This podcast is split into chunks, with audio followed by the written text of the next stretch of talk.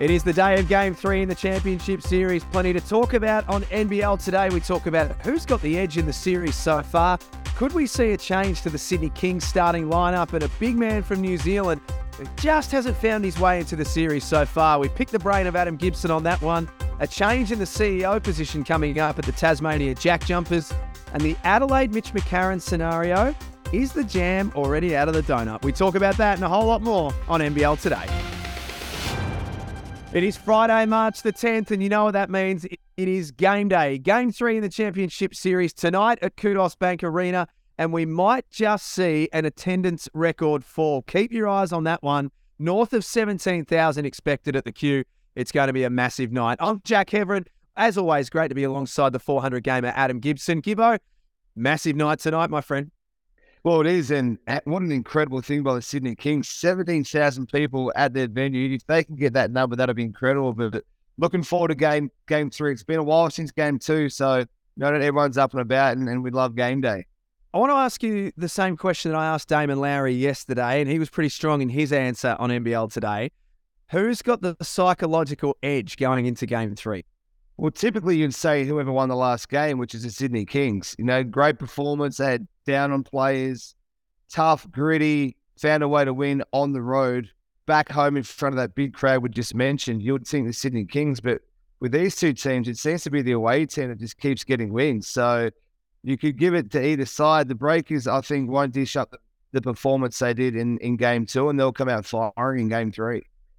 For the Sydney Kings, there's been a, a, discussion, I guess, or an idea floated in, in News Corp today. Matt Logan, Mick Randall wrote an article on the series so far and some of the key talking points.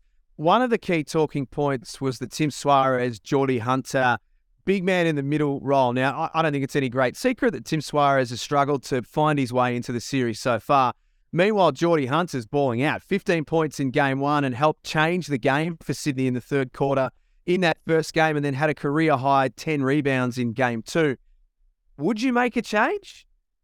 Yeah, I would. Geordie Hunter is a starter in this league, no question about it. He, he had that season ending injury, didn't play the whole last year, so I understand why he's not. Uh, but but his numbers have shown what he brings to their team. It's so much more than uh, Soares. Now, the thing with Soares, he opens the floor up. He's a knockdown three point shooter. So whether he's making shots or not, you still have to respect him. You still have to guard him out there. So that's the only difference is he does still stretch the floor, even though he hasn't had a great series. He's a, he's a, he's a, a target, a threat out there. So I don't. I, I think they could for sure. Geordie Hunter's balling out, like you said. Uh, I think he, that would be a great change and give them a bit of spark and a bit of life for game three.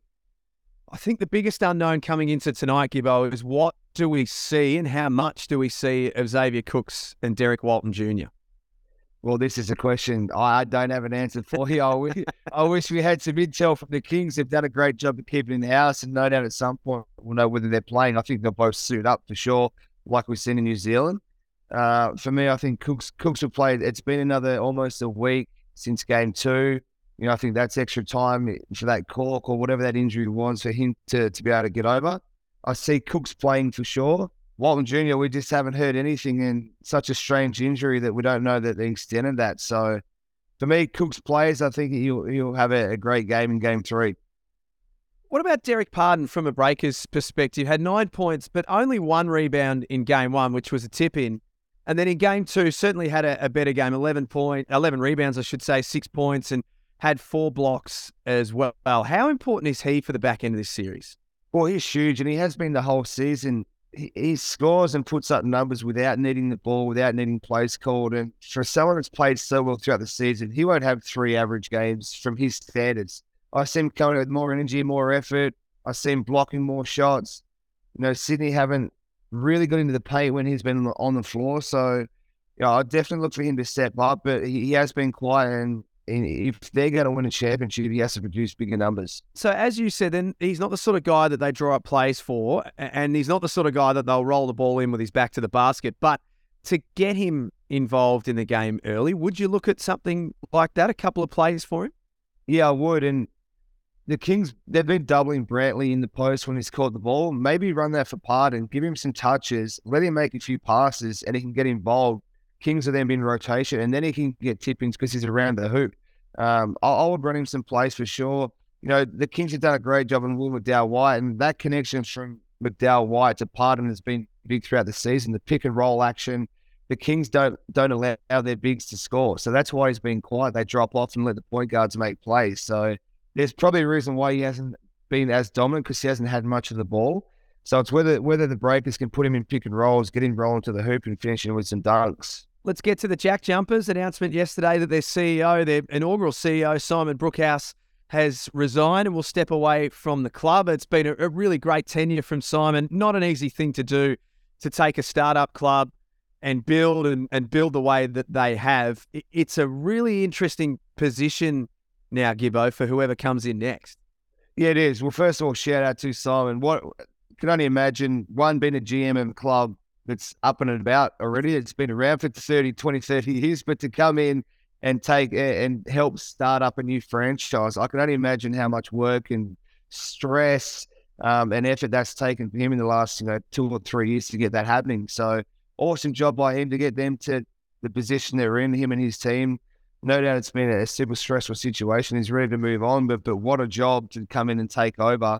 Talking about the expansions down there, talking about selling the team, like that's going to be an unbelievable role, I guess, to come in and take over because the Jack Jumpers, they're flying at the, the ant, whatever it's called down there, the, the nest. The nest. I didn't, I didn't get that right. The nest. The nest. It, it's an incredible place to play, and that would be such an exciting role to come in. Now there'd be some pressure because the team have performed in the last two years. You're going to come in and bring some heat, but for that role, I think it would be an exceptional and exciting job for someone to come in and take over certainly be uh, good for whoever comes in next to sign Milton Doyle. That'll make a lot of Tasmanian basketball fans happy. Hey, let's finish with the Mitch McCarron situation, which we discussed yesterday on the show. Adelaide, for those catching up, uh, there has been some rumours. There's no question about that. There have been rumours around that Adelaide were potentially looking for a way to move Mitch McCarron out, or if there was a way to come up with some sort of mutual arrangement they've been really strong, the 36ers, in denying that. Now, absolutely happy to take that at face value, certainly not questioning that. What I want to ask you, though, from a player's perspective, Gibbo, is if you are Mitch McCarron and you read the reports, you hear the rumors, you'd have people texting you and asking you, hey, man, what's going on with you and the 36ers, whether the rumors are true or not. How do you fix that? Like, is the jam out of the donut now, or can it be rep- be repaired? Oh, look, it's a tough one, and, and rumors uh, usually comes from somewhere. So someone's someone started something, and usually comes from inside. So if that is the case, it's obviously disappointing for Mitch, and he's a phenomenal player. He'll get a job no matter where he goes, but it is tough if you think or know that the club aren't 100% behind you, they don't 100% 100% want you. It's you're you're always going to doubt having the back of your mind when you make a mistake. If you have a bad game, you know, if something goes wrong, you, you look over and two of the higher up hierarchy talking, you're like, are they talking about me? Yeah. Like subconscious just takes over and it can be a tough situation. So I hope that's not the case. I hope it's it is rumor and someone's just talking rubbish and just making a news story. But if it is true, that is it is hard as a player to to kind of let that go and just focus and not think that you're not one hundred percent wanted there by your club. We shall wait and see. Free agency starting very, very soon. And I think, Gibbo, with some of the names that are on the table that are unsigned, and, and certainly some of the scuttlebutt that's flying around the league in terms of movement, this could be the wildest free agency period I think we'll ever see.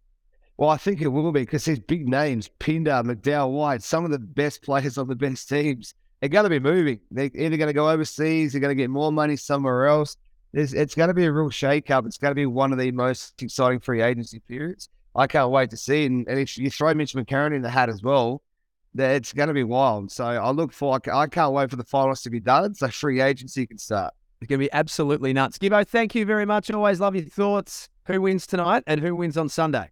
Oh, geez, that's rough. I'm kind of leaning to the Kings, but the Breakers, uh, I think the Breakers might come out and and get game three away like these two teams have done. So give me the Breakers in with about a five point win.